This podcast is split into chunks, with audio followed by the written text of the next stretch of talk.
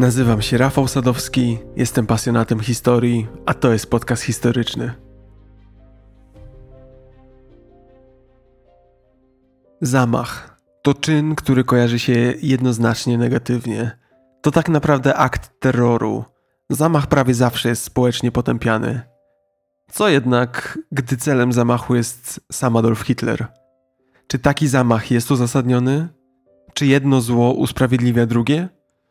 Opowiem Wam dziś o tym, jak przedłużająca się wojna ze Związkiem Radzieckim, porażki na froncie wschodnim, coraz bardziej doskwierający Niemcom głód oraz ciągłe naloty lotnicze sprawiły, że pułkownik Klaus von Stauffenberg postanowił zamachnąć się na najważniejszą postać III Rzeszy, samego Adolfa Hitlera.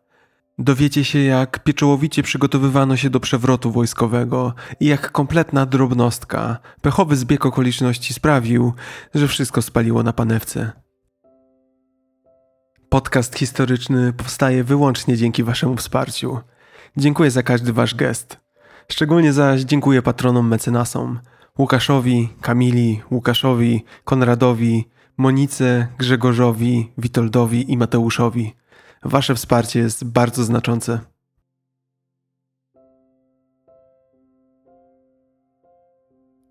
Musicie wiedzieć, że zamach w Wilczym Szańcu nie był pierwszym ani jedynym atakiem na Hitlera. Od początku walki o władzę do końca III Rzeszy zostały przeprowadzone co najmniej 42 spiski na życie Hitlera. Niemiecka policja odnotowała ponadto kilkaset pomniejszych zamachów. Wszystko to dlatego, że Hitler dużo się przemieszczał, starał się być zawsze blisko frontu. W dziejach świata niewielu przywódców stało się celem tak wielu ataków. Dlatego też na początek chciałbym Wam o kilku owych zamachach opowiedzieć. Następnie opowiem, jak doszło do tego, że powstała tak potężna kwatera dowodzenia Hitlera jak Wilczy Szaniec, a ostatecznie wspólnie, krok po kroku towarzyszyć będziemy Klausowi von Stauffenbergowi od momentu decyzji o zamachu, aż po samą jego wizytę w Wilczym Szańcu. Zaczynamy.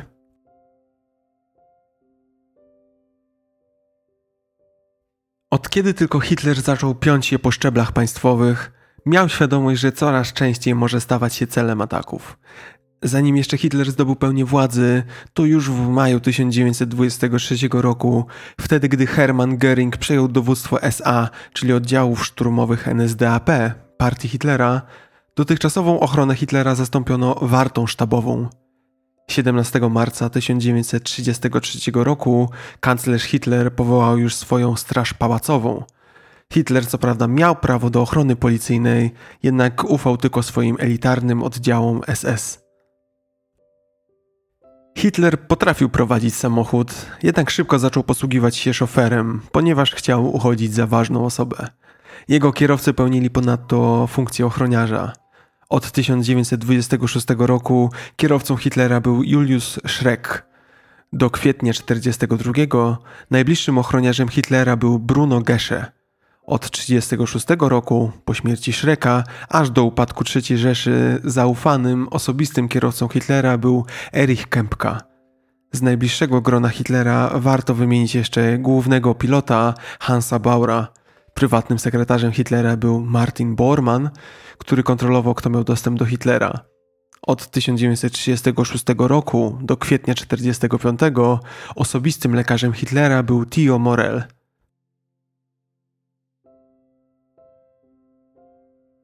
Hitler miał niemal obsesję na punkcie zagrożenia swojego życia. Widział siebie jako wysłańca opatrzności, na którego cały czas czyha zło. To jego słowa. Okazywał ciągłe zainteresowanie organizacją i ulepszaniem swojej ochrony osobistej, domagał się jej rozszerzania i unowocześniania. Hitler uważał, że najlepszym sposobem zapewnienia sobie bezpieczeństwa jest chaotyczny, nieuporządkowany harmonogram dnia. Często powtarzał: to dziś jest dzień, gdy być może zginę z ręki zbrodniarza. Musimy być gotowi. Dlatego nawet podróżował w niezaplanowany sposób.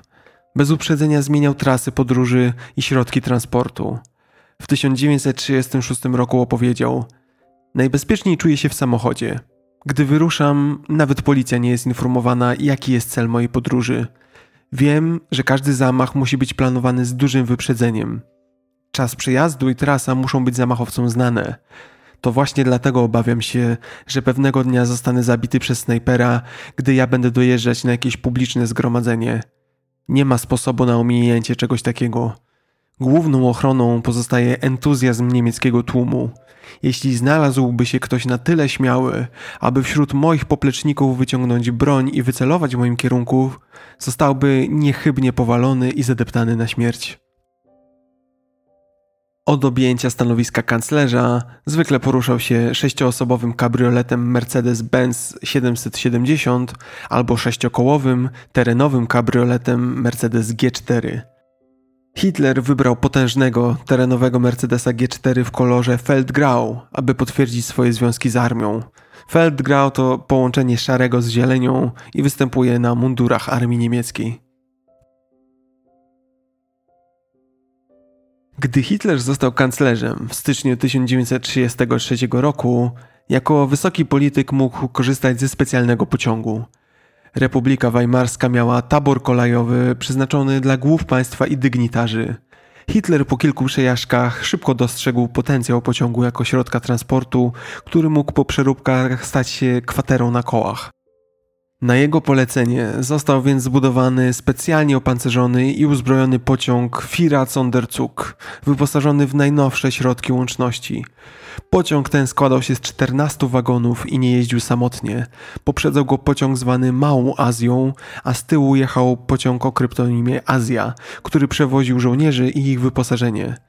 Brytyjskie kierownictwo operacji specjalnych rozważało nawet zatrucie wody pitnej dostarczanej do wagonu Hitlera, ale okazało się to niemożliwe, bo nawet pracownicy kolei dowiadywali się o przejeździe pociągu dopiero na godzinę przed jego przybyciem. Na planowanej trasie ponadto wzmacniano straż.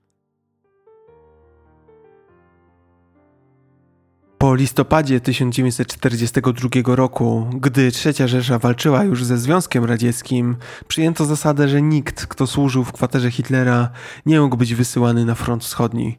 Miało to zapobiec wydobyciu informacji dotyczących bezpieczeństwa kwater w razie pojmania przez wroga. Do dzisiaj nie jest wyjaśniona sprawa sobowtórów Hitlera. Niektóre źródła spekulują, że Hitler miał nawet czterech dublerów. Adolf Hitler, zanim jeszcze stał się osobą powszechnie rozpoznawalną, często musiał stawiać czoła swoim przeciwnikom, gdy przemawiał przed wrogo nastawionymi ludźmi lub po prostu w drodze na polityczne mitingi. W 1920 udało mu się ujść w rozwścieczonemu tłumowi jedynie dzięki temu, że udawał swojego asystenta.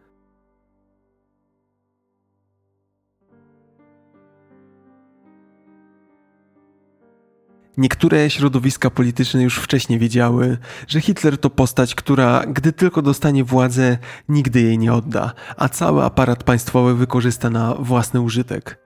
To stanowiło zachętę dla pierwszych zamachowców. Od 1932 podczas podróży po kraju w poszukiwaniu poparcia wielokrotnie dochodziło do prób zamachu. Pierwszy zamach miał miejsce 15 marca 1932 roku. Hitler przemierzał kraj koleją. Niedaleko Monachium grupa anonimowych napastników ostrzelała przedział pociągu, w którym podróżował z Józefem Goebbelsem. Hitler wyszedł z tego cało. Miesiąc później, 18 kwietnia, doszło do próby zamachu ze strony lokalnych komunistów w Bobrku, obecnej dzielnicy Bytomia. Kolejne dwa miesiące później, w lipcu 1932, w Norymberdze zamachowcy zaatakowali samochód Hitlera. Było naprawdę blisko. Pocisk ominął jego głowę o centymetry.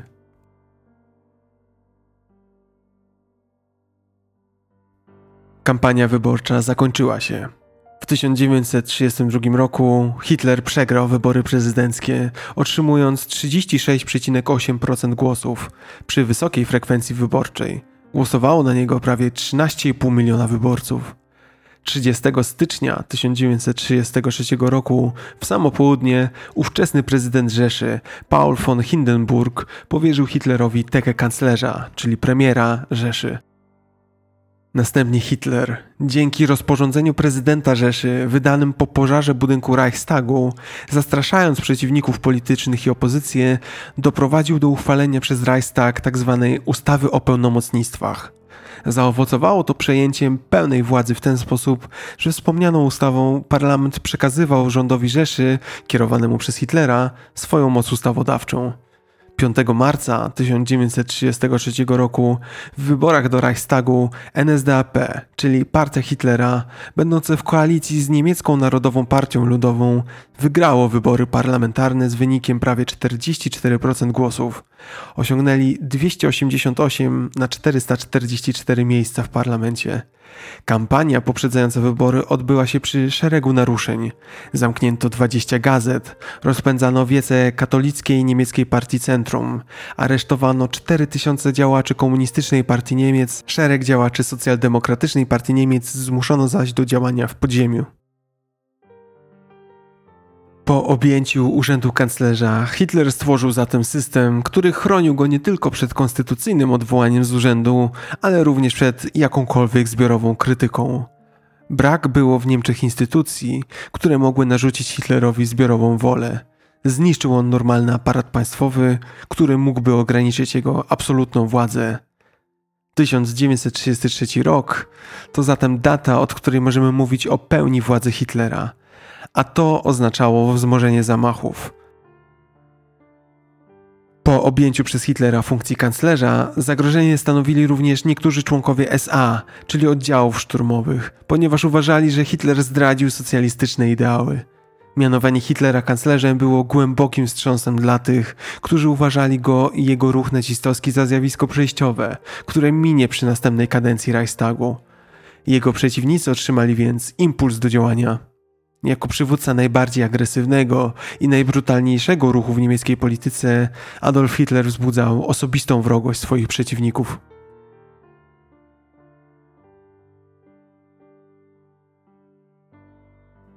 Na pierwszy zamach nie trzeba było długo czekać.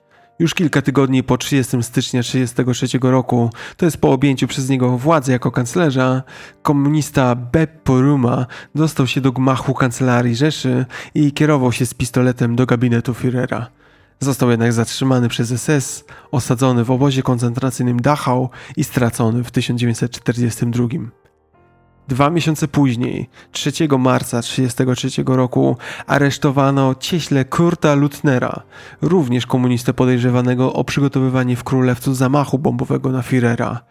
Wraz z grupą swoich popleczników zamierzał zdetonować bombę podczas wiecu wyborczego. Również w 1933 roku został zatrzymany niedoszły zamachowiec w mundurze SA, który usiłował wejść z nabitą bronią do rezydencji Hitlera w Bawarii. Na początku 1935 roku policja wpadła na trop spisku wiedeńskich komunistów, którzy planowali jednoczesne zamordowanie Hitlera, Geringa, Goebbelsa, Rudolfa Hessa i ministra wojny Wernera von Blomberg. Spisek ten udaremniono. Bywały bardziej pomysłowe podejścia – Jeden z planów zamachu zakładał wręczenie Hitlerowi bukietu kwiatów, z których miała wytrysnąć trucizna. Inny zamachowiec chciał wręczyć Hitlerowi wieczne pióro wypełnione materiałem wybuchowym. Oba te zamachy zostały udaremnione na etapie przygotowań.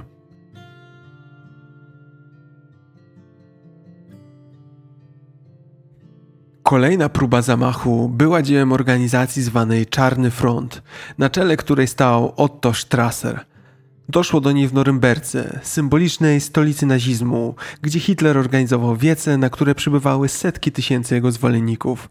Strasser i jego wspólnicy zamierzali zdetonować bomby ukryte w dwóch walizkach, jedną w siedzibie NSDAP, a drugą w redakcji nazistowskiej gazety Der Sturma. Czarny Front obrał za cel wydawcę tego dziennika, byłego nauczyciela i zaciekłego antysemitę Juliusa Streichera. Der Sturma to plugawa pozycja na rynku publicystyki. Był to niemiecki tygodnik polityczny związany z NSDAP. Der Sturma znaczy napastnik. Wydawano go w latach 1923 aż do końca II wojny światowej. Magazyn stanowił kluczowy mechanizm w narodowo-socjalistycznej maszynerii propagandowej. Miał zaciekły, antysemicki charakter – W przeciwieństwie do obserwatora ludowego, oficjalnego organu prasowego NSDAP, który przynajmniej stwarzał pozory poważnego magazynu, Der Stuma przejawiał czysto tabloidowy styl. Obfitował w obsceniczne materiały, takie jak antysemickie karykatury oraz propagandowe oskarżenia wobec Żydów o rzekome składanie ofiar z ludzkiej krwi. Bomby miał podłożyć 20-letni student architektury Helmut Hirsch. Helmut miał swój powód. Został usunięty przez nazistów ze studiów i musiał wyjechać do Pragi. 20 grudnia 1936 roku przekroczył granicę Niemiec, mówiąc pogranicznikom, że jedzie odwiedzić chorą matkę. Ponieważ z jego akt wynikało, że jego rodzice mieszkali w Pradze, a nie w Niemczech, zbudziło to podejrzenia graniczników. Zaczęto więc go potajemnie śledzić. Hirsch miał odebrać walizkę z bombą w Norymberdze, ale został niespodziewanie aresztowany przez gestapo. Hirsch nie popełnił żadnego błędu. W trakcie procesu okazało się, że został zdradzony przez podwójnego agenta działającego w praskim Czarnym Froncie. W maju 1937 roku Hirsch został skazany na śmierć i zgilotynowany. Co ciekawe, nawet sam Stalin już w 1938 zastanawiał się nad zamachem na Hitlera. Było bowiem już wtedy jasne, że aneksja Austrii to pierwszy krok na drodze do niemieckiego podboju całej Europy. Innym razem, 26 listopada 1937 roku, do kancelarii Rzeszy wtargnął z pistoletem Józef Thomas z zamiarem zastrzelenia Hitlera. Aresztowano go i przekazano gestapo. Po przesłuchaniu okazało się jednak, że Józef Thomas nie miał konkretnego celu, był ciężko chory psychicznie.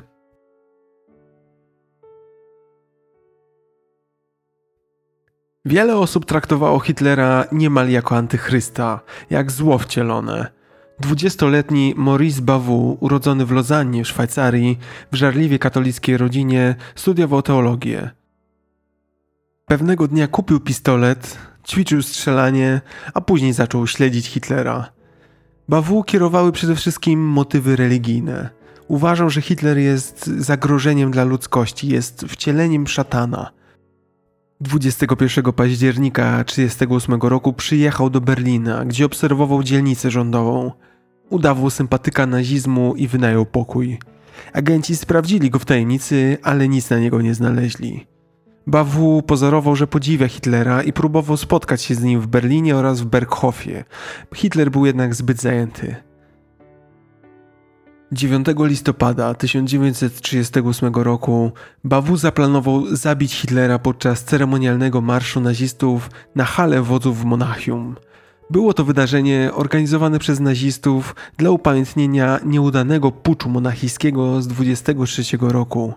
Po wielu staraniach Bawu uzyskał bezpłatny bilet wstępu na prowizoryczną trybunę na trasie przemarszu. Podał się za szwajcarskiego dziennikarza. Bawu przeszedł trasę planowanego marszu, aby wybrać najdogodniejsze miejsce do strzału. W dniu parady stanął w pierwszym rzędzie oglądających. Był uzbrojony w pistolet, ale tego dnia nie był w stanie, ze względu na zbyt dużą odległość i rozentuzjazmowany, falujący tłum, strzelić celnie do dyktatora. Nikt nie zauważył nawet, że ktoś wyciągnął pistolet. Taki chaos panował. W następnych dniach Bawu próbował połączyć zabicie Hitlera z doręczeniem mu przesyłki pocztowej.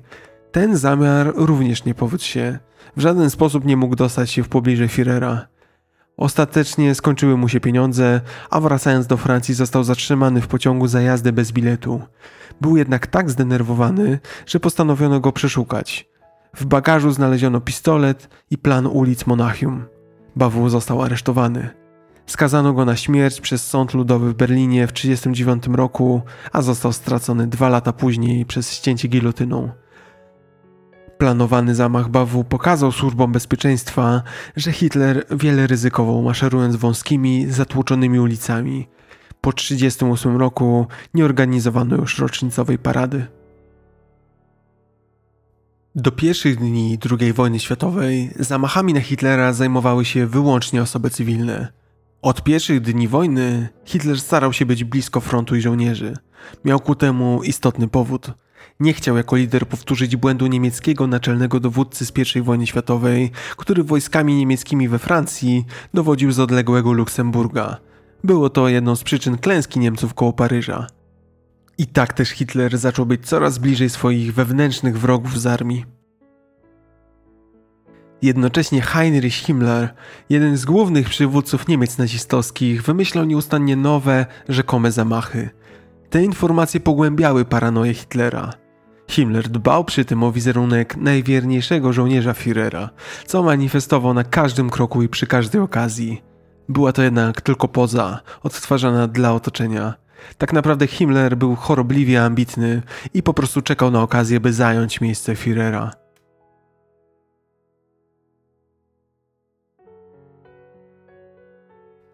Po 1939 roku wydarzył się jeden z najbardziej znanych zamachów, a zarazem pierwszy rzeczywisty zamach bombowy. Przyczynił się do niego sam Hitler. Nie zamierzał bowiem rezygnować z ceremonialnych uroczystości partyjnych. Do nich należały coroczne spotkania w piwnicy mieszczańskiej w Monachium. Wydarzały się one 8 listopada na cześć poległych towarzyszy z ruchu narodowo-socjalistycznego. Piwnica mieszczańska mieściła 1830 osób, a takie wydarzenie to duże ryzyko.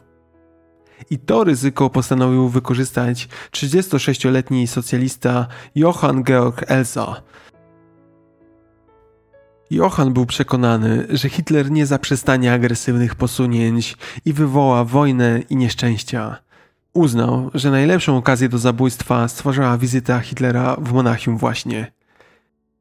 Przez rok własnoręcznie konstruował i budował bombę, która miała zabić Hitlera i jak największą liczbę nazistowskich przywódców. Johann Georg Kelsa nie miał doświadczenia w posługiwaniu się ładunkami wybuchowymi, dlatego musiał przeprowadzać liczne, próbne eksplozje – w kwietniu 1939 roku zatrudnił się w kamieniołomie, gdzie dokonywano wybuchów burzących, po to tylko, aby zdobyć odpowiednio dużą ilość materiałów wybuchowych.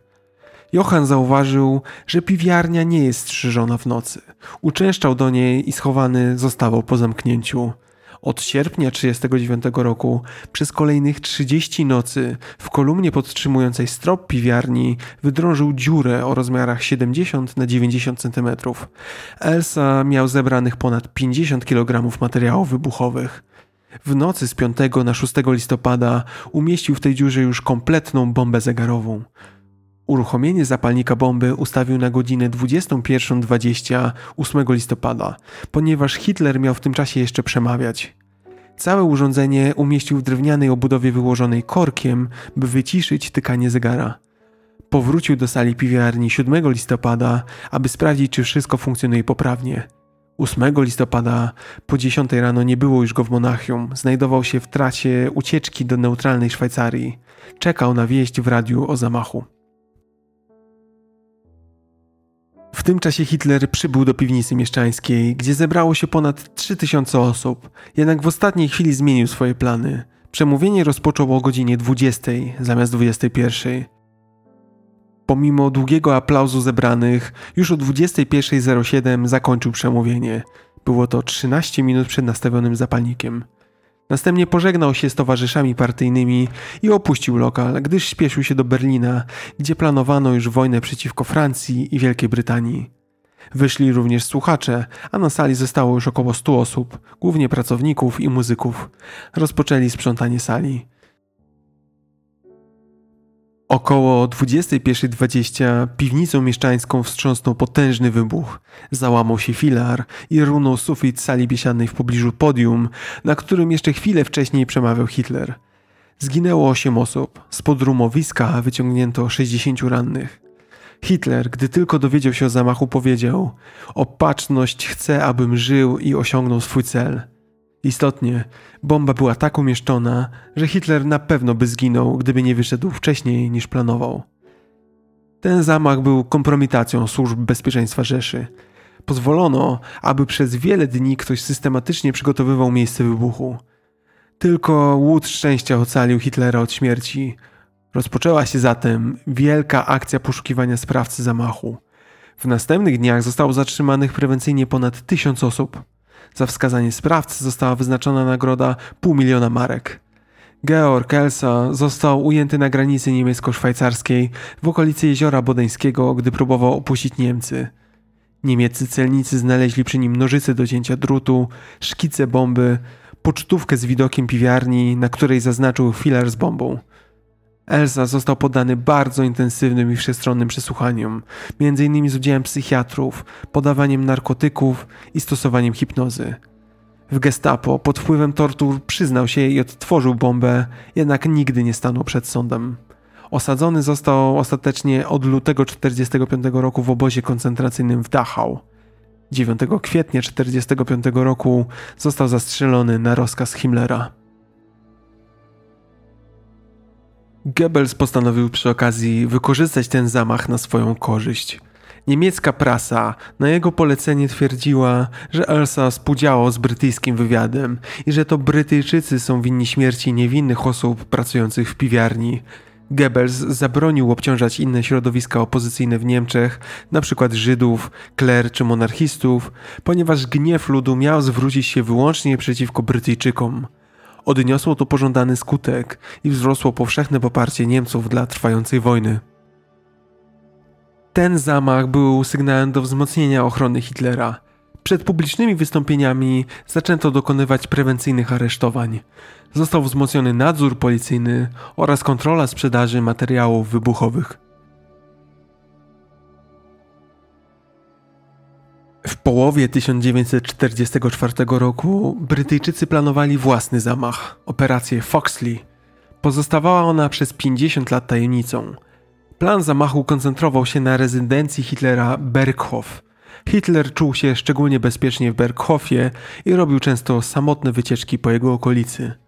Brytyjczycy rozważali cztery opcje. Opcją numer jeden była infiltracja kuchni przy pomocy miejscowego szpiega, który dolałby specjalną, bezwonną truciznę do soku jabłkowego, czyli ulubionego soku Hitlera. Śmierć nastąpiłaby po siedmiu dniach. Drugą opcją był strzał do Hitlera spacerującego rano między budynkami, udającego się do herbaciarni jak co ranek. Strzał ten wykonany byłby przez snajperów przebranych za niemieckich strzelców górskich. Strzelaliby wybuchającymi pociskami.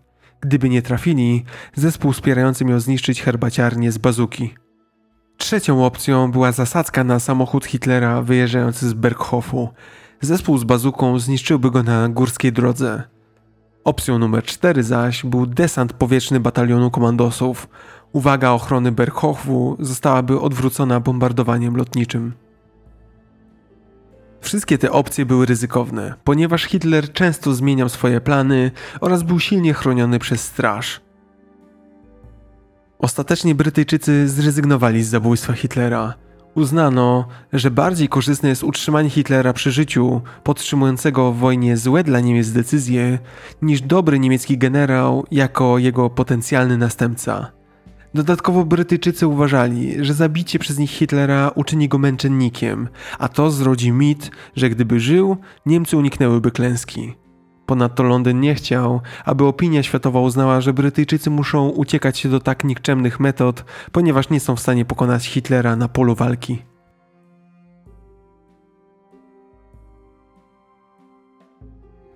I tak dochodzimy do najsłynniejszego zamachu na Führera. Poznajemy zatem mózg tej operacji.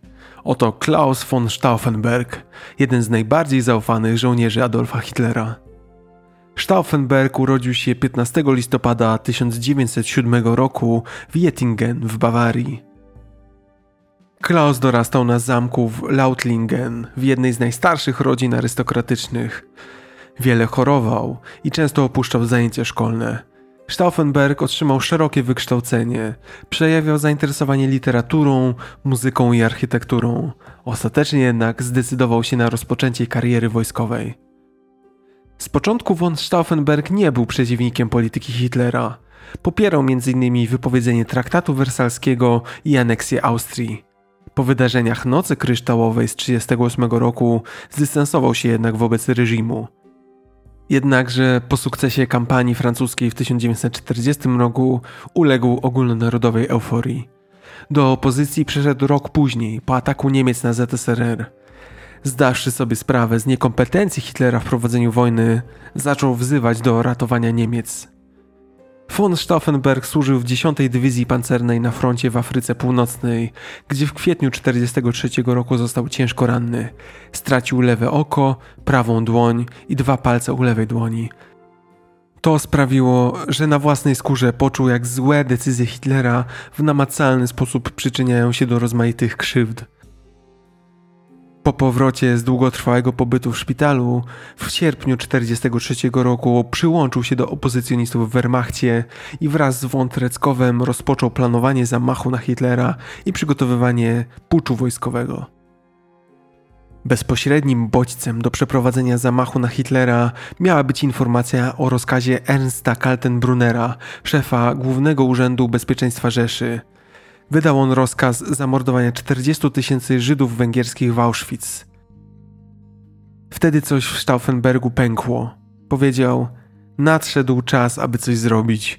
Ten, który zdobędzie się na działanie, musi być świadomy, że przejdzie do historii Niemiec jako zdrajca. Gdyby jednak zaniechał działania, byłby zdrajcą własnego sumienia. Decyzja o zamachu zapadła. Pozostawał jednak jeden problem. Hitler w tym czasie chronił się w wilczym szańcu. A czym był wilczy szaniec?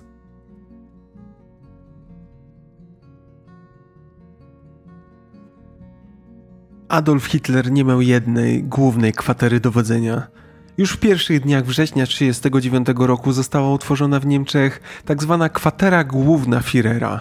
Był to mobilny ośrodek dowodzenia w czasie wojny. W skład mobilnej kwatery głównej wchodzili najważniejsi wojskowi i politycy. Szef najwyższego dowództwa sił zbrojnych Wilhelm Keitel, szef sztabu dowodzenia Wehrmachtu Alfred Jodl, kierownik kancelarii NSDAP Martin Bormann, Stale towarzyszyli Hitlerowi adiunkci i sekretarki. Nad działalnością kwatery czuwał jej komendant. Miejsce pobytu Hitlera stanowiło ścisłą państwową tajemnicę. Jego kwatery leżały w lasach i były dobrze maskowane. Składały się w większości z żelbetowych bunkrów, lżejszych budynków z cegły i betonu oraz drewnianych baraków. Podczas wojny z Polską kwatera początkowo umieściła się w pociągu. W zależności od sytuacji na froncie przenoszono ją w różne miejsca. W czasie wojny na terenie całej Europy Hitler miał 8 miejsc stacjonowania kwatery głównej. Najsłynniejsza to Wilczyszaniec, Wolfschanze, położona w obecnej Polsce raptem 9 km od Kętrzyna na Warmii i Mazurach. Wilczyszaniec był prawdziwą twierdzą. Kwatera miała powierzchnię 250 hektarów i umocniona była jak forteca – Wilczy szaniec otoczony był pierwotnie zasiekami, a następnie także polem minowym. Co kilkaset metrów ustawione były kilkunastometrowej wysokości drewniane wieże obserwacyjne, a na terenie suchym także betonowe stanowiska ciężkich karabinów maszynowych.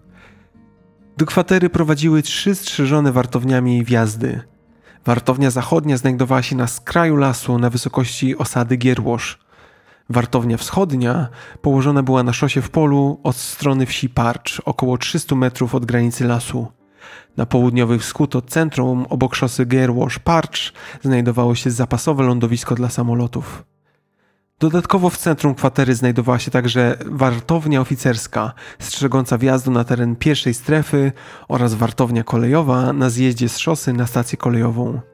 Oprócz ogrodzenia zewnętrznego, strefy zakazane pierwsza i druga wygrodzone były około dwumetrowej wysokości płotem z siatki zwieńczonej drutem kolczastym, gdyż oprócz wjazdu do kwatery kontroli podlegał również ruch pomiędzy jej strefami.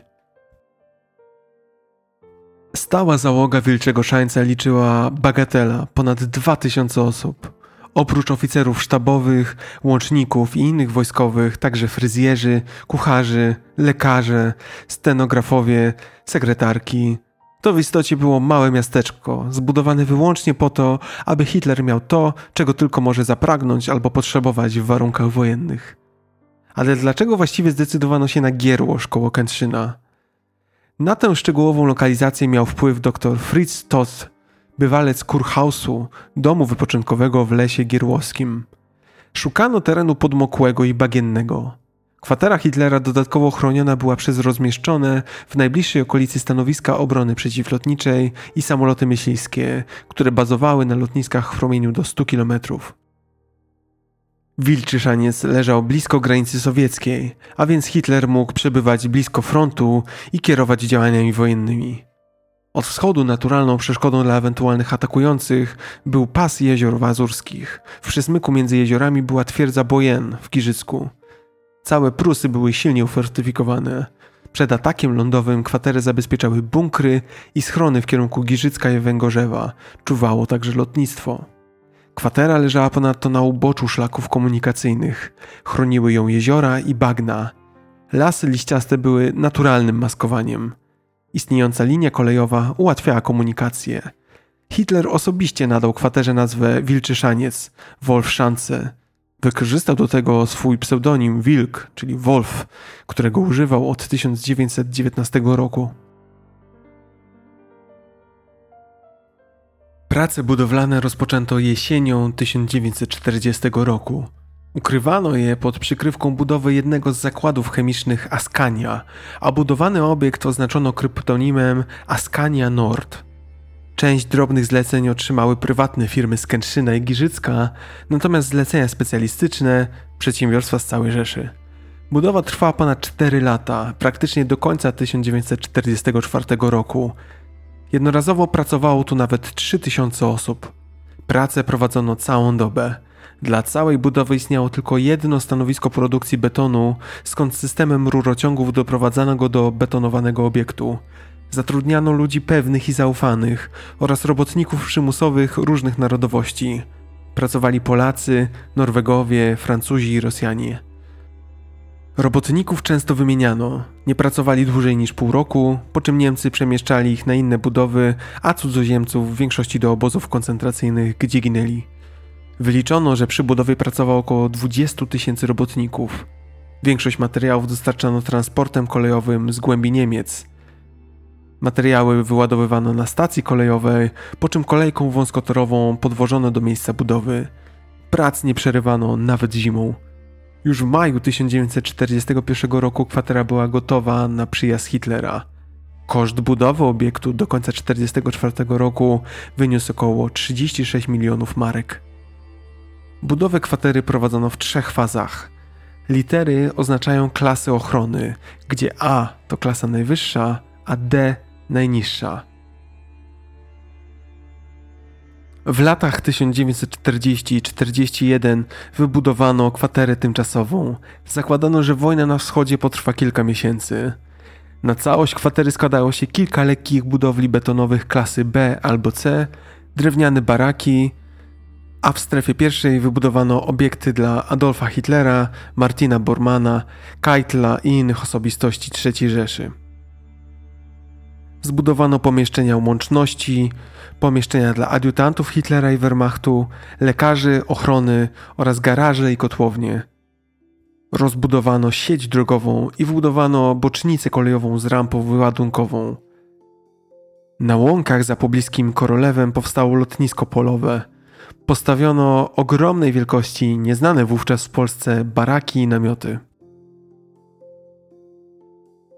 W drugim etapie budowy, w latach 42-43, nastąpiła rozbudowa istniejących budowli w bezpośrednim otoczeniu Hitlera oraz zwiększono ich liczbę na terenie kwatery. Do niektórych betonowych obiektów dobudowano poprawiające komfort drewniane aneksy. Ostatecznie ukształtował się także podział Wilczego Szańca na strefy użytkowe. Pierwsza strefa zamknięta, wyłącznie do użytku Hitlera i jego najbliższego otoczenia – druga strefa zamknięta na południe od linii kolejowej z komendantem kwatery. W południowo-wschodniej części znalazły się przedstawicielstwa wojsk lotniczych, marynarki wojennej, Ministerstwa Spraw Zagranicznych i Ministerstwa Uzbrojenia. Wybudowano pomieszczenia biurowe polepszające warunki pracy, baraki drewniane i obiekty z cegły.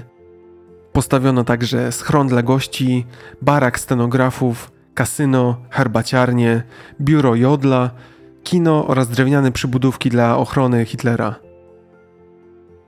W trzecim, ostatnim etapie, od roku 1944, istniejące schrony wzmacniano kolejnymi płaszczami żelbetu z przerwami przeciwodłamowymi. Ściany pogrubiono do 4 metrów, a stropy do 8 metrów grubości. Obudowano w ten sposób schrony Hitlera, Bormana, dla gości oraz węzeł łączności – Wybudowano nowe schrony według wymogów klasy A, czyli najwyższej. Drewniane baraki obudowywano cegłami i strunobetonem. Finalnie na terenie Wilczego Szańca znajdowało się około 80 obiektów o konstrukcji trwałej i około 100 baraków drewnianych. Najsolidniejsze schrony typu ciężkiego miały ściany o grubości 6 metrów.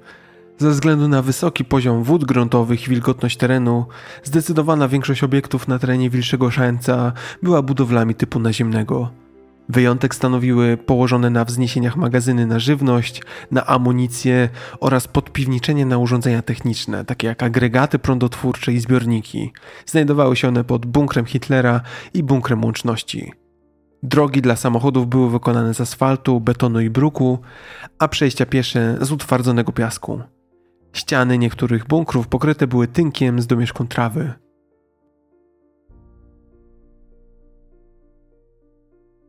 Wilczy szaniec był majstersztykiem maskowania. Przy budowie starano się nawet zachować istniejące drzewa, a ubytki w drzewostanie uzupełniano atrapami z rur pokrytych igielitową siatką imitującą liście.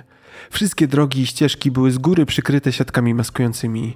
Siatki były druciane z przywiązanymi do nich kawałkami plastiku imitującego liście i igliwie. Były odporne na ogień. Siatki umieszczano na drutach przeciągniętych od drzew do bunkrów oraz między drzewami. Te siatki często wymieniano. Na bunkrach były ustawione ponadto sztuczne drzewa. Dachy budynków pokryte warstwą ziemi porastała trawa i młode drzewa. Ściany obiektów początkowo pokrywano zaprawą z domieszką trawy morskiej i zielonej farby. W zimie łatwo przyklejał się do niej śnieg. W późniejszym okresie ściany tylko malowano w szaro-zielono-brązowe plamy. Skuteczność kamuflażu sprawdzana była okresowo za pomocą zdjęć lotniczych. Wszystkie drogi i ścieżki przykryte były siatkami maskującymi. Kwatera wyposażona była we wszystkie środki techniczne. Energia elektryczna dostarczana była liniami energetycznymi z lokalnej elektrowni. Na wypadek zagrożenia obiekt był wyposażony w agregaty prądotwórcze z silnikami diesla oraz baterie akumulatorów. Zamontowano nawet centralne ogrzewanie. Wilczy szaniec miał własne ujęcie wody oraz osadnik nieczystości. Posiadał bezpośrednie połączenie telefoniczne i radiowe z Berlinem oraz z pozostałymi punktami kierowania w Prusach. W pobliżu dworca znajdowała się bocznica kolejowa, na której stał specjalny pociąg Hitlera Brandenburg i pociąg kurierski łączący kwaterę bezpośrednio z Berlinem. Zarówno pociąg, jak i wagon specjalny stały pod przykryciem siatek maskujących. Z Gierłoży odchodziły pociągi samobieżne, łączące Wilczy Szaniec z innymi stanowiskami kierowania – Teren Wilczego Szańca ogrodzony był dwukrotnie płotem z siatki drucianej. Wewnątrz, między ogrodzeniami, założone były pola minowe. Poszczególne strefy były ogrodzone siatką drucianą i drutem kolczastym. Do stref prowadziły bramy, przez które można było wejść za okazaniem przepustek specjalnych, zostawiając broń na wartowni. Bezpieczeństwo zewnętrzne zapewniał batalion ochrony Führera – był zmechanizowany i mógł podejmować szybkie interwencje. Posiadał również środki przeciwlotnicze i przeciwpancerne. Ponadto 70 km od Wilczego Szańca stacjonował batalion wojsk przeciwdesantowych, który mógł być w razie potrzeby zrzucony na spadochronach na Wilczy Szaniec. Cały ten obszar o promieniu kilkudziesięciu kilometrów był nieustannie patrolowany. Wilczy Szaniec był potężnie ufortyfikowaną kwaterą. Był twierdzą praktycznie nie do zdobycia. Hitler przybył do Wilczego Szańca 24 czerwca 1941 roku i od razu przypadł mu on do gustu. Przebywał w nim z krótkimi przerwami do 20 listopada 1944 roku. Ponieważ nie wszystkie obiekty były gotowe, część sztabu początkowo pracowała w pociągu stojącym na bocznicy – Siedziby najwyższych dostojników Rzeszy były początkowo w najstarszej, południowej części w strefie drugiej. Dopiero po wykończeniu prac budowlanych przeniesiono się do strefy pierwszej. Hitler spędził w Wilczym Szańcu ponad 800 dni. Praca to jedno, ale ze względu na swój rozmiar i złożoność w Wilczym Szańcu toczyło się normalne życie. A jak wygląda życie w takiej kwaterze? Na szczęście zachowało się wiele wspomnień spisanych w tym okresie. Chciałbym się nimi z Wami podzielić.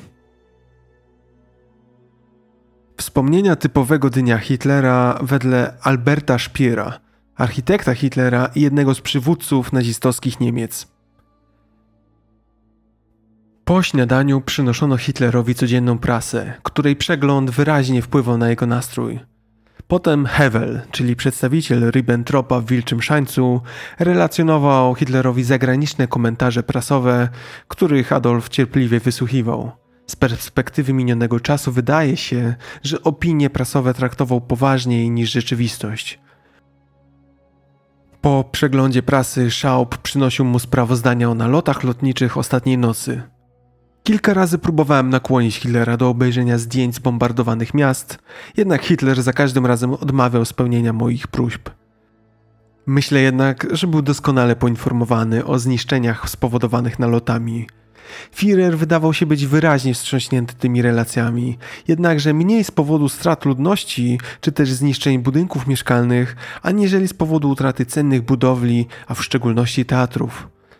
Podczas czytania tych raportów z frontu Hitler miał zwyczaj wyrażania obraźliwych opinii o rządzie angielskim i Żydach, którzy według jego mniemania byli winni tych nalotów. Zdecydowanie odrzucał usilne zalecenia Morela, czyli osobistego lekarza Hitlera, który sugerował mu konieczność odbywania długich, codziennych spacerów. Hitler pokonywał codziennie zaledwie 100-metrowy odcinek wewnątrz pierwszej strefy bezpieczeństwa. Podczas spacerów Hitler najczęściej nie interesował się towarzyszącą mu osobą, lecz skupiał uwagę na swoim niemieckim owczarku Blondi, którego próbował przy tej okazji tresować. Po kilku ćwiczeniach w aportowaniu, pies musiał balansować na równoważni o szerokości 20 cm i długości 8 metrów, ustawionej na wysokości 2 metrów. Owczarek Blondi odgrywał w życiu Hitlera najprawdopodobniej najważniejszą rolę. Wydawał się, że był dla Hitlera ważniejszy niż jego najbliżsi współpracownicy. Jeżeli w kwaterze nie przebywał żaden z dostojnych gości, Hitler spożywał posiłki wyłącznie w towarzystwie swojego psa. Z miesiąca na miesiąc stawał się Führer coraz bardziej milczący.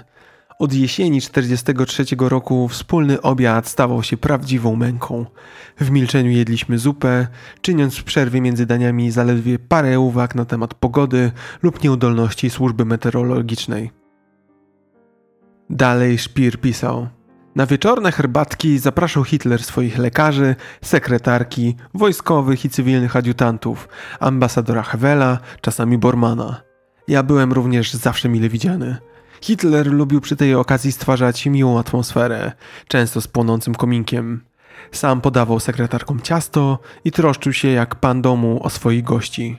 Obowiązywała niepisana umowa, aby podczas tych spotkań unikać rozmów na tematy wojny i polityki oraz nie krytykować czołowych osobistości III Rzeszy. Ze zrozumiałych względów nie miał potrzeby o tym dyskutować. Śmiano się wprawdzie z żartów opowiadanych wielokrotnie przez Hitlera, jak gdyby słuchano ich pierwszy raz. Trudno było ożywić atmosferę wspólnych spotkań. Było bardzo nudno i tylko uprzejmości oraz poczucie taktu zmuszały nas do brania w nich udziału. Po wielogodzinnych, monotonnych dyskusjach ogarniał nas sen, z ledwością patrzyliśmy na oczy. Przed klęską pod Stalingradem Hitler słuchał chętnie symfonii Beethovena, partii z oper Wagnera lub pieśni Hugona Wolfa. Mógł wtedy siedzieć godzinami z zamkniętymi oczami i przysłuchiwać się muzyce. Zawsze nastawiano te same płyty, uczestnicy herbatek znali je na pamięć. Po Stalingradzie Hitler nie był w stanie słuchać muzyki. Spędzaliśmy więc wieczory na słuchaniu jego monologów. Ciągle na te same tematy. Jego młodość w Wiedniu, okresy walk, historia ludzkości, mikrokosmos, makrokosmos, Słuchając tych opowiedzi, wiedzieliśmy zazwyczaj z góry, co powie za chwilę.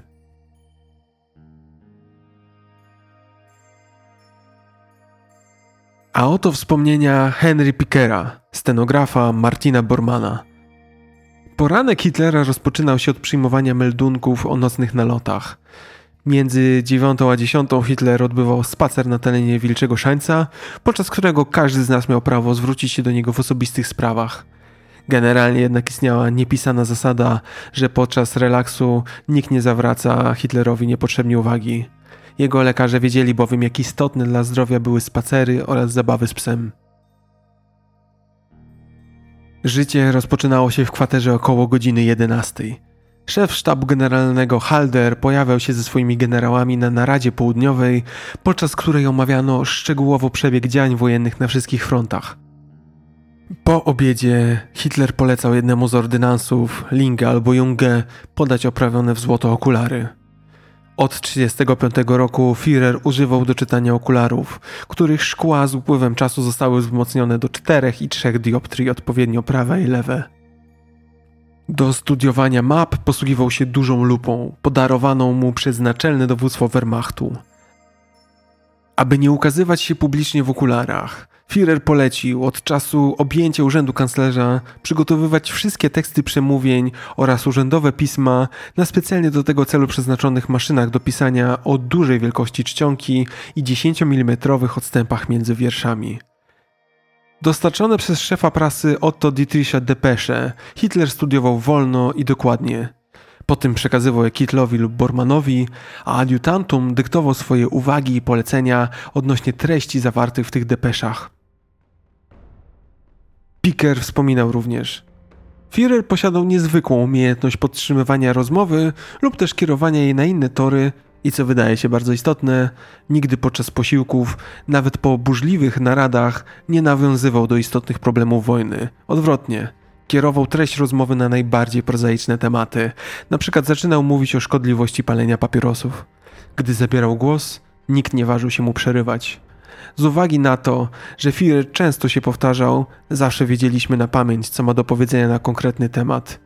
Wynikało to z tego, że wszyscy mieszkańcy kwatery byli skazani na wieloletnią współobecność i znali się bardzo dobrze. Po obiedzie udawał się Hitler na rozmowę prywatną do swojego schronu z jednym z zaproszonych gości albo Bormanem. Około godziny 18 zaczynała się narada wieczorna, w której brali udział wyłącznie panowie z Wilczego Szańca. Poruszane były głównie zagadnienia wojny powietrznej. Po kolacji Hitler ponownie udawał się do swojego schronu, chyba że w agendzie dnia była filmowa kronika, czyli tygodniowy przegląd wydarzeń. Do tego celu służyło specjalnie urządzone drugie pomieszczenie kasyna. Zdarzało się, że Hitler oglądał kroniki dwukrotnie, po czym ostosunkowywał się do zaprezentowanej w filmie tematyki, niekiedy dzielił się uwagami, udzielał wskazówek albo ingerował w komentarz. Po kronice często wyświetlano filmy komediowe. Hitler jednak komedii nie oglądał. Uważał, że w czasie wojny, gdy żołnierze na froncie są pozbawieni wszelkich zabaw, nie godzi się oddawać żadnym przyjemnościom. Jedynym luksusem i eliksirem życia Hitlera w Wilczym Szańcu były jego telefoniczne, nocne rozmowy z Ewą Braun. W niej odnalazł on ideał kobiety modnej, wysportowanej oraz zaradnej życiowo. Czuć było, że bardzo ją kochał.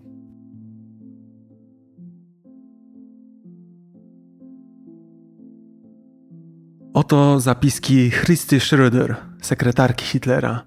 Pisała ona w swoim liście do przyjaciółki. Nasz bunkier sypialny ma wielkość wagonu kolejowego i wyłożony jest przytulną, jasną boazerią. Wewnątrz znajduje się umywalka, nad nią lustro, małe radio Siemens, za pomocą którego można odbierać wiele stacji. Bunkier posiada nawet ogrzewanie elektryczne. Pomieszczenie jest małe, stwarza jednak miłe wrażenie. Moje wąskie, twarde łóżko wypełnione jest trawą morską. Są również ogólnie dostępne kabiny z prysznicami. Spokój zakłóca jedynie szum wentylatora. W pomieszczeniach jest zimno, dokucza wilgoć, odczuwam ołowianą ociężałość ciała i bóle reumatyczne. Przed udaniem się do łóżka trzeba je najpierw osuszyć temperaturą własnego ciała. Las chroni przed upałem, odczuwa się to dopiero wtedy, gdy wyjdzie się na słoneczną ulicę. Dokucza przeklęta plaga komarów, która sprawia wiele problemów, także Hitlerowi. Moje nogi są już całkowicie pokłute i pokryte dużymi, swędzącymi bąblami. Hitler twierdzi, że wyszukano mu najbardziej bagienny, najobfitszy w komary i pod względem klimatycznym najmniej odpowiedni teren. O komarach wspominał Hans Baur, pilot Hitlera. Napisał: Komary nie oszczędzały wilczego szańca. Bagna, które otaczały kwaterę, były idealnym miejscem lęgowym komarów, które nadciągały w coraz to nowych, żonnych krwi chmarach. W bezpośredniej bliskości bunkra Hitlera znajdowały się liczne bagna. Ulęgło się w nich wiele żab, które wieczorami i nocą dawały głośne koncerty. Pewnego dnia jednak ucichły. Po pewnym czasie Hitler zauważył brak kumkania żab i polecił spytać, co jest tego powodem. Zameldowano, że komarom niechcący dobrano się do skóry. Do bajor wlano kilkaset litrów ropy naftowej i żaby tego nie przeżyły. Pozdychały, a koncerty się skończyły. Na pewno zniszczono przy tym wiele larw komarów, lecz wiele, wiele z nich pozostało, a ich rezerwy okazały się niesamowicie duże. Hitler zrobił potworną awanturę. Cholerni idioci! Żaby zlikwidowano, a komary pozostały. Przecież żaby codziennie wyłapują tysiące komarów. Czym prędzej mozolną pracą oczyszczono więc zatrute bagna, napełniono je czystą wodą i zasiedlono ponownie żabami.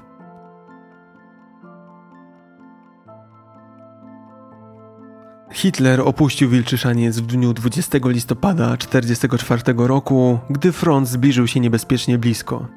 Po opuszczeniu kwatery przez Hitlera wywieziono z obiektu całą dokumentację i ważniejsze urządzenia. Wilczyszaniec odwiedzali przedstawiciele państw współpracujących z hitlerowskimi Niemcami Bułgarii, Finlandii, Francji, Japonii, Rumunii, Słowacji, kilkakrotnie także Benito Mussolini.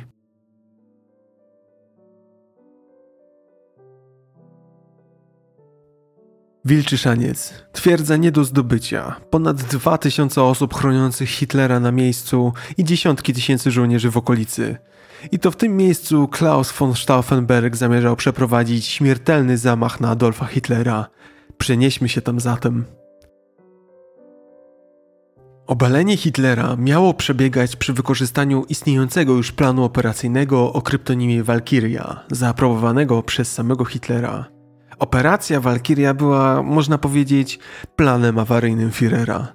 Walkiria zakładała zajęcie strategicznych punktów Berlina i innych większych miast przez żołnierzy niemieckiej armii rezerwowej.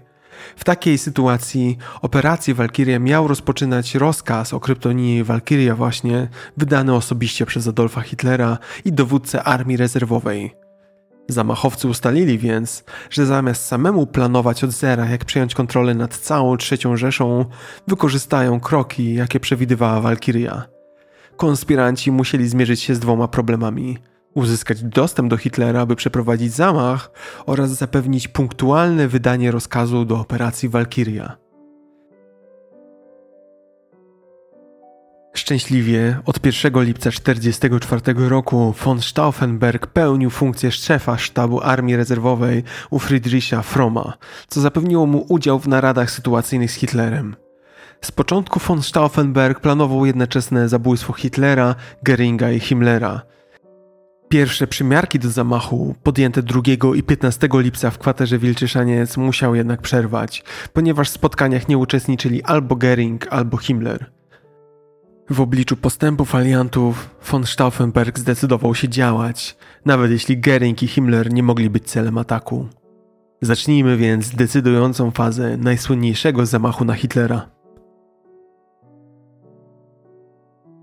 Jest 20 lipca 1944 roku. Wczesnym rankiem Klaus von Stauffenberg razem ze swoim adiutantem von Heftenem udają się na lotnisko w Rangsdorfie koło Berlina – tam czekał na nich Helmut Stief, szef Wydziału Organizacyjnego Naczelnego Dowództwa Wojsk Lądowych wraz ze swoim adiutantem Rollem. Wszyscy razem wylecieli około 8 rano do Prus Wschodnich, by wziąć udział w naradzie sytuacyjnej z Hitlerem w kwaterze Wilczyszaniec. Von Heften dźwigał aktówkę z dwoma niemieckimi ładunkami wybuchowymi po prawie kilogram każdy.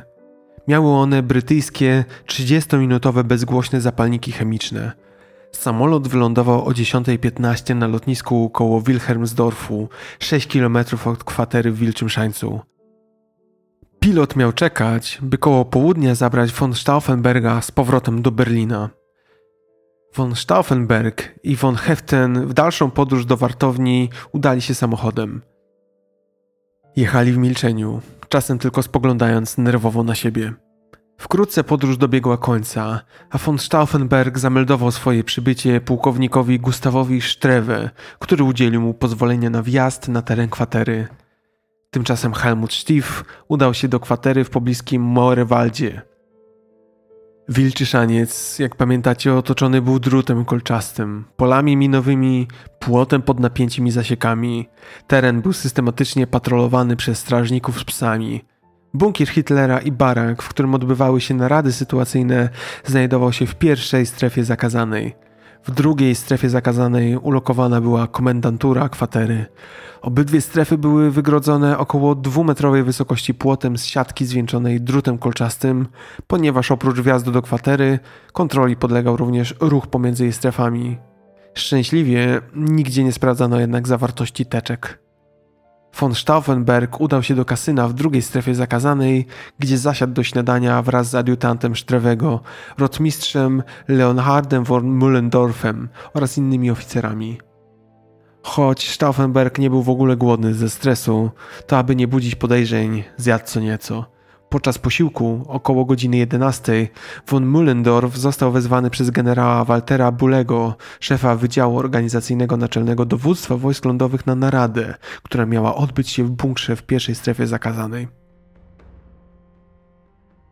Von Stauffenberg przyłączył się, w drodze na naradę spotkał się jeszcze z Erisiem Felgliblem, szefem służb wywiadowczych, by po cichu upewnić się, że po zamachu systemy łączności zostaną zablokowane. To był jedyny gwarant bezpiecznej ucieczki zamachowców. O 11.30 Klaus von Stauffenberg przybył na spotkanie z Wilhelmem Kittlem. Trwało ono aż do rozpoczęcia narady z Hitlerem, która z powodu oczekiwanej po południu wizyty Benito Mussoliniego została przesunięta o pół godziny wcześniej na 12.30. W tym czasie von Heften przyniósł ładunki wybuchowe, zdeponowane wcześniej w kwaterze głównej naczelnego dowództwa. Rozmowę von Stauffenberga z Kittlem zakończyło wejście Adolfa Hausingera, który przekazał informację o rozpoczynającej się zaraz naradzie z Hitlerem. Jako, że był to lipiec, panował nieznośny upał. Dlatego też von Stauffenberg poprosił o możliwość zmiany koszuli, przy czym z uwagi na jego niepełnosprawność w czynności tej asystował mu von Heften – Obydwaj wykorzystali czas na przygotowanie i uzbrojenie bomby, jednak nie udało im się aktywować drugiego ładunku, ponieważ przeszkodził im sierżant sztabowy Werner Vogel.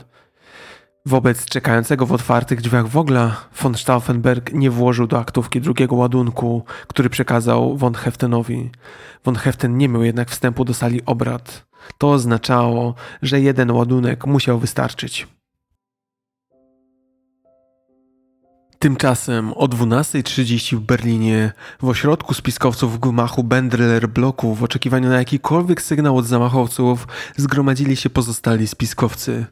Byli oni w bezpośrednim kontakcie z głównym kwatermistrzem, generałem Edwardem Wagnerem, który na omówiony sygnał miał wydać rozkaz do zajęcia kluczowych punktów Berlina.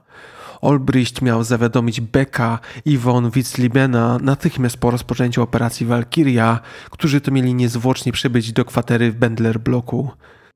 Spiskowcy liczyli na to, że przełożony Olbrichta, generał Friedrich Fromm, przyłączy się do spisku. Rozkazy dla armii rezerwowej miały być rozesłane w jego imieniu, nawet gdyby Fromm odmówił współpracy i musiał zostać aresztowany.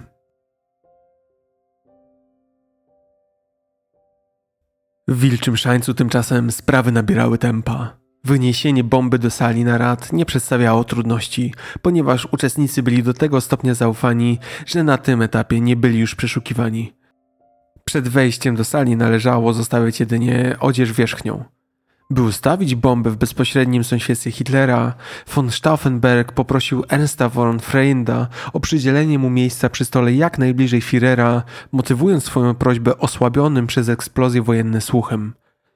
Po wejściu na salę narad Stauffenberg ustawił teczkę pod stołem w pobliżu Hitlera, a narada się zaczęła.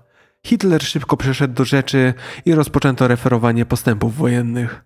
Po chwili jednak Stauffenberg wstał i powiedział, że musi pilnie zadzwonić do Berlina w celach państwowych. Nikt nie kwestionował tej prośby, zatem Stauffenberg opuścił salę. Zaraz potem, około 12.40, spotkał się z oficerem wywiadu Ludolfem Gerhardem Sanderem, szefem wywiadu Erschem Felgliblem i von Heftenem.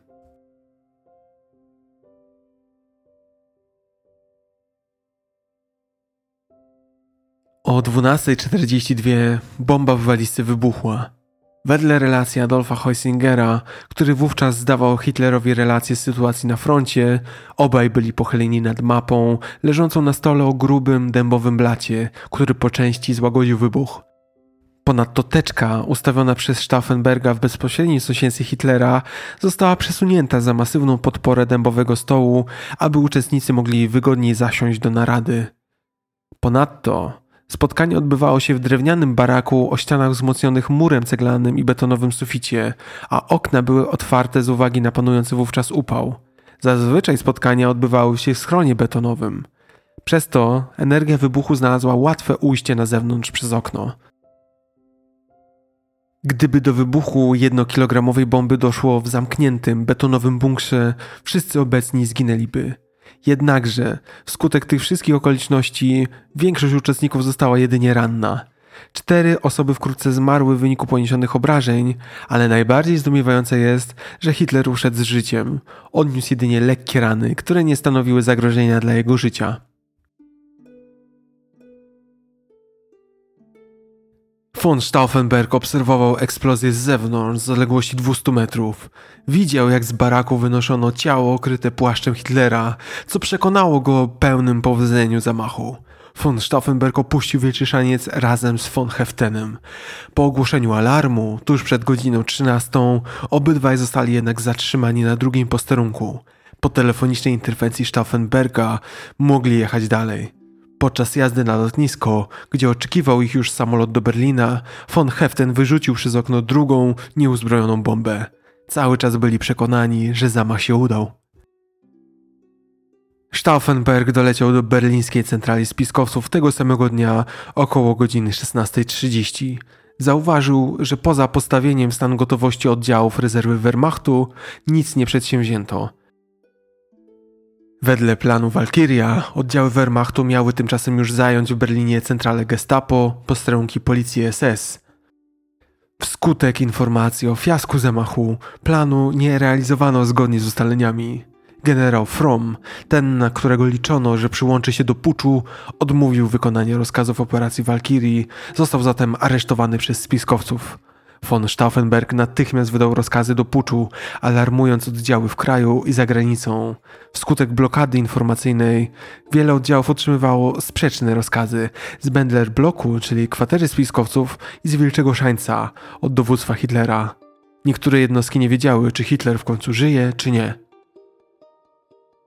Do godziny 17.30 udało się zaalarmować wiele oddziałów stacjonujących poza Berlinem. Oddział zamachowców zajął siedzibę radia w berlińskiej dzielnicy Charlottenburg, jednak nie zdołał przerwać nadawanego programu. Przez to społeczeństwo niemieckie szybko zostało poinformowane o niepowodzeniu zamachu na Adolfa Hitlera. Około godziny 19 dowódca jednego z zaalarmowanych przez spiskowców batalionów, major Otto Ernst Remmer, który był odpowiedzialny za zamknięcie dzielnicy rządowej i aresztowanie Goebbelsa, zmienił niespodziewanie stronę, zdradził spiskowców i skontaktował się bezpośrednio z Goebbelsem. Ten, na wieść o tym, jak istotne informacje chce mu przekazać, umożliwił Remmerowi bezpośrednią telefoniczną rozmowę z Hitlerem. Führer, słysząc co dzieje się w Berlinie, z miejsca awansował Remera na stopień pułkownika i rozkazał rozgromić powstanie. O godzinie 19.30 do kwatery Bendler Block przybył feldmarszałek Erwin von Fitzlieben, przewidywany na głównodowodzącego Wehrmachtem w razie powodzenia puczu. Po odbyciu rozmowy w cztery oczy z Ludwikiem Beckiem opuścił gmach, przekonany o niepowodzeniu zamachu. W pół do jedenastej wieczorem pod Bendelblokiem zebrali się żołnierze nieuczestniczący w spisku w celu wyjaśnienia sytuacji. O 22.50 uwolniono więzionego przez spiskowców generała Froma, który udał się do biura i niemal natychmiast spisał wyrok kary śmierci wobec spiskowców za zdradę stanu. Wyrok ten został wydany następnie przez pośpiesznie zwołany Trybunał Wojenny. To bardzo krótki wyrok, zacytujmy. W imieniu Führera Trybunał Wojenny zwołany przeze mnie ogłasza wyrok. Pułkownik von Merz, generał Olbricht, pułkownik, którego imienia nie będę wymieniał i sierżant von Heften są skazani na śmierć. Rzecz jasna, pułkownikiem, którego imienia brzydził się wymienić From, był Klaus von Stauffenberg. O godzinie 23 gmach Bendler bloku zajęła czwarta kompania batalionu Grossdeutschland. Spiskowcy poddali się. Pomiędzy godziną 23.15 a 23.45 generał Ludwig Beck podjął nieudaną próbę samobójczą. From wydał rozkaz do bicia Becka, który został niezwłocznie wykonany. Spiskowcy zostali skazani przez Froma na śmierć w trybie natychmiastowym. Zostali rozstrzelani przez pluton egzekucyjny na dziedzińcu Bender bloku pomiędzy północą a w pół do pierwszej. Śmierć ponieśli Friedrich Olbricht, Werner von Heften, Albrecht Ritter Merz von Kirenheim i Klaus von Stauffenberg. Podczas samej egzekucji miał miejsce dramatyczny gest. Chwilę przed strzałem w kierunku Stauffenberga von Heften zasłonił go samym sobą i przyjął na siebie kulę. Klaus von Stauffenberg przed śmiercią zaś powiedział: Niech żyją święte Niemcy. Tak kończy się historia Klausa von Stauffenberga. Historia, która pamiętana jest do dziś. W międzyczasie starano się uspokoić wojsko i naród. Około godziny pierwszej w nocy do Wilczego Szańca dotarł wóz transmisyjny radia niemieckiego, aby umożliwić Hitlerowi przemówienie do narodu. Ten w następujący sposób odniósł się do wydarzeń z 20 lipca. Pewna niewielka grupa ambitnych, pozbawionych skrupułów, głupich oficerów o przestępczych zamiarach uknęła spisek, aby mnie usunąć, a wraz ze mną praktycznie cały sztab niemieckiego kierownictwa. Zamach ten był skazany na porażkę. Gestapo natychmiast rozpoczęło śledztwo w sprawie zamachu. 22 lipca 1944 roku powołano do życia specjalną komisję, w pracach której uczestniczyło 400 urzędników. Była to jedna z najważniejszych spraw, jakie gestapo rozpoznawało, a gestapowcy pracowali pod ogromną presją. Rozpoczęły się zatem liczne aresztowania. Obok spiskowców aresztowano wielu opozycjonistów, którzy już wcześniej wzbudzali podejrzenia organów ścigania, ale nie byli zaangażowani w przygotowania zamachu. Uprzedzając niechybne aresztowanie przez gestapo, generał-major Henning von Treckow popełnił samobójstwo, które upozorował jako śmierć z rąk partyzantów. Sam wysadził się w powietrze na skraju lasu przy pomocy granatu ręcznego. Tydzień później, 4 sierpnia 1944 roku, powołano do życia tzw. Tak Sąd Honorowy Wehrmachtu, którego zadaniem było wykluczenie z armii oficerów zaangażowanych w spisek. Zdegradowani do stopnia szeregowca i zwolnieni z armii oficerowie nie mogli w efekcie stanąć przed sądem wojskowym i byli sądzeni przez Trybunał Ludowy w procesach pokazowych pod przewodnictwem Rolanda Freislera. Stało się to z instrukcji samego Hitlera, który zdecydował: Ci przestępcy nie mogą dostać bezbolesnej, uczciwej kuli. Oni mają wisieć jak zwykli zdrajcy. Sąd honorowy ma wykluczyć ich z Wehrmachtu, wtedy zorganizuje się im proces jak cywilom – a wyrok ma być wykonany w ciągu dwóch godzin od jego ogłoszenia. Mają natychmiast zawisnąć, bez żadnej litości. Ale najważniejsze jest, aby nie dostali przed śmiercią czasu na długie przemowy do tłumu, ale tym zajmie się już Freisler. Bezpośrednio do Freislera Hitler powiedział zaś: Niech wiszą jak bydło w rzeźni.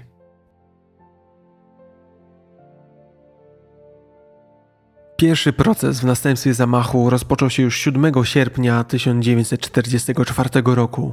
Posiedzenia odbywały się w sali wielkiej berlińskiego Sądu Najwyższego, który na tę okazję został przybrany swastyką. W procesie uczestniczyło 300 widzów, w tym Ernst Kaltenbrunner, wybrani urzędnicy, funkcjonariusze partyjni, wojskowi oraz przede wszystkim dziennikarze. Przebieg procesu był filmowany, aby Hitler był w stanie śledzić postępowanie, ale przede wszystkim, aby wykorzystać fragmenty w powstającym później filmie pod tytułem Zdrajcy przed Trybunałem Ludowym. Oskarżonych zmuszono podczas procesu do noszenia zniszczonych ubrań, nie pozwolono im na krawaty, wprowadzano ich do sali pod eskortą, przykutych kajdankami do policjantów. Postępowanie rozpoczęło się przed mową Freislera, że będzie orzekał w sprawie najbardziej przerażających oskarżeń wniesionych kiedykolwiek w historii narodu niemieckiego. 62-letni feldmarszałek von Fitzlieben jako pierwszy został wezwany przed Freislera i natychmiast został skrzyczany za użycie hitlerowskiego pozdrowienia. Stał upokorzony, trzymając kurczowo opadające spodnie, ponieważ pozbawiono go paska i szelek. Oskarżeni nie mogli poradzić się obrońców, którzy nie siedzieli blisko nich. Żadnemu z nich nie wolno było zwracać się bezpośrednio do trybunału, a próby takie były przez Freislera przerywane. Kiedy generał Helmut Stief próbował poruszyć kwestię motywów swojego działania, został zakrzyczany. Wisleben miał oświadczyć. Możesz nas przekazać katu. Za trzy miesiące rozwścieczeni i udręczeni ludzie pociągną cię do odpowiedzialności i przeciągną cię przez błoto ulic. Wszyscy oskarżeni zostali skazani na śmierć przez powieszenie, a wyroki zostały wykonane w więzieniu wkrótce po ogłoszeniu. Tak też zakończył się cały spisek. Wiadomość o zamachu szybko dotarła do aliantów. Jak zareagowali? Winston Churchill komentował wydarzenia następującymi słowami: Najwyraźniej czołowe osobistości Rzeszy Niemieckiej zabijają się nawzajem. Te słowa są bardzo cierpkie, bo niejako zrównują Hitlera i jego opozycję, która dążyła do jego obalenia. Wzbudziły więc uzasadnioną krytykę. W 1946 roku już Churchill skruszony opowiadał w innym tonie. W Niemczech działała opozycja, która należała do najszlachetniejszych i największych, jakie ukształtowały się w politycznej historii wszystkich narodów. Ci ludzie walczyli bez pomocy z wewnątrz czy z zewnątrz. Byli motywowani jedynie niespokojnym sumieniem. Za życia byli dla nas niewidoczni, bo musieli się ukrywać, ale przez ich śmierć ruch oporu stał się widoczny. Te czyny nie mogą usprawiedliwić tego wszystkiego, co wydarzyło się w Niemczech, ale ich czyny i ich ofiara są niezniszczalnym fundamentem odbudowy.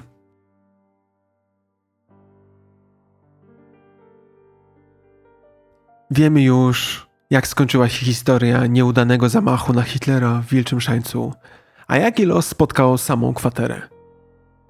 Po wojnie wysadzenia obiektów na terenie Wilczego Szańca dokonywali saperzy w nocy z 24 na 25 stycznia 1945 roku.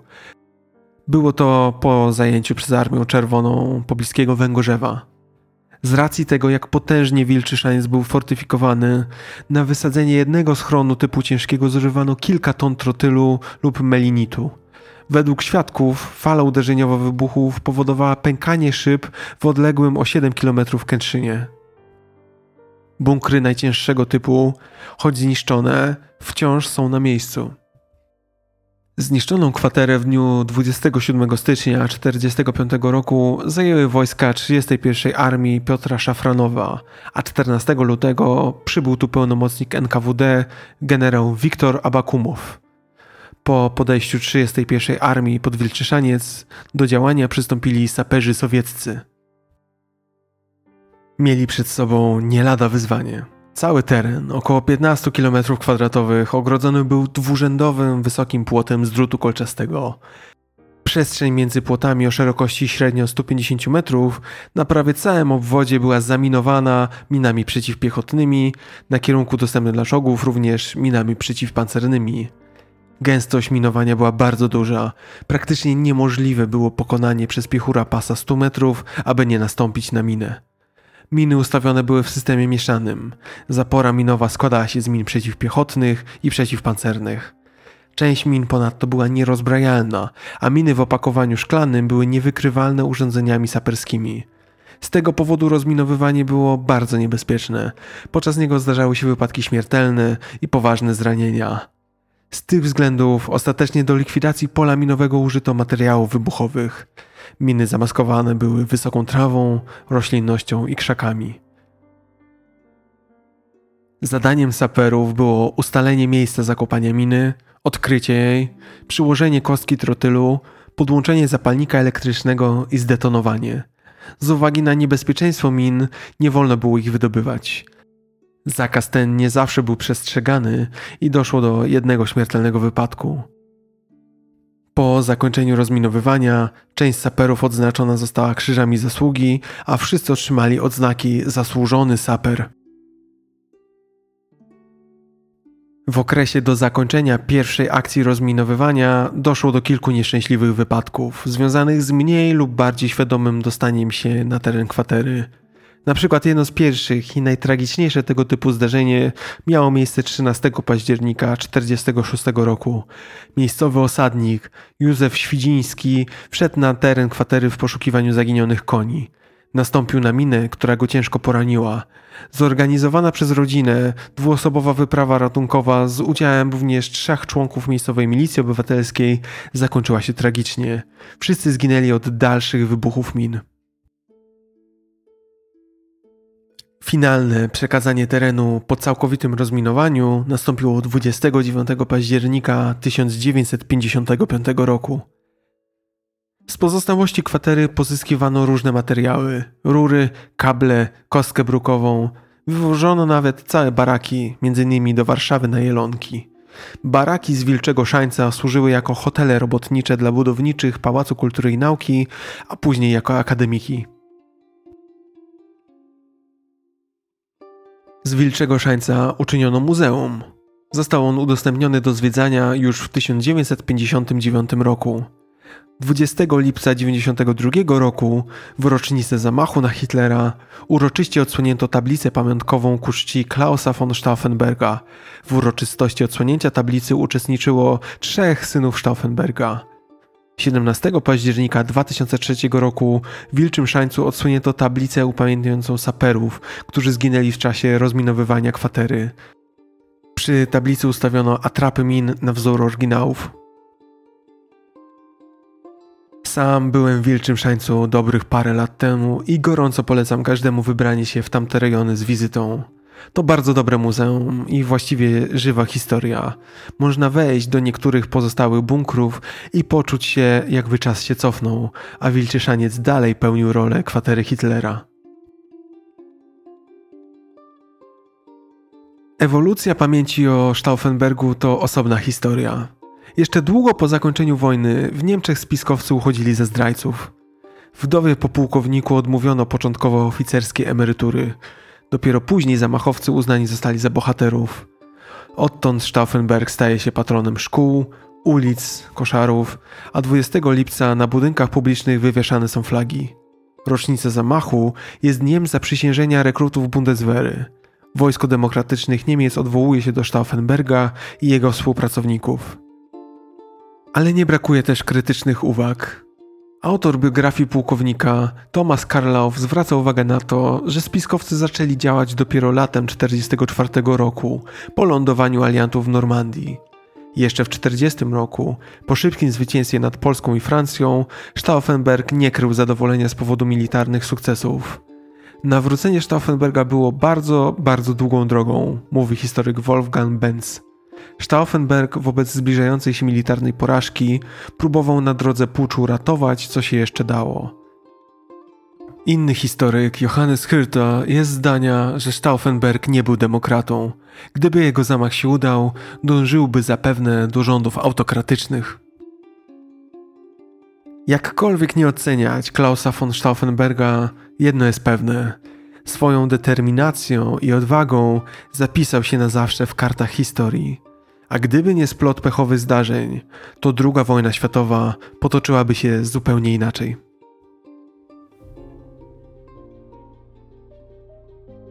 Moi drodzy, chcę, aby jakość mojej pracy rosła. Dołączcie do mnie i razem twórzmy podcast historyczny. Jeśli macie możliwość, zajrzyjcie na mój profil Patronite. Za każdą wpłatę serdecznie dziękuję. Każda pokazuje mi bowiem, że moja praca ma sens. Dziękuję wszystkim wspierającym patronom. Zostajecie wymienieni w opisie odcinka. Dajecie mi wysokooktanowe paliwo do działania. Będę wdzięczny za subskrybowanie kanału na YouTube, recenzję na Apple Podcasts oraz przede wszystkim podzielenie się tym podcastem ze znajomymi. Zapraszam też na fanpage podcastu. Do usłyszenia, dobrego dnia, cześć.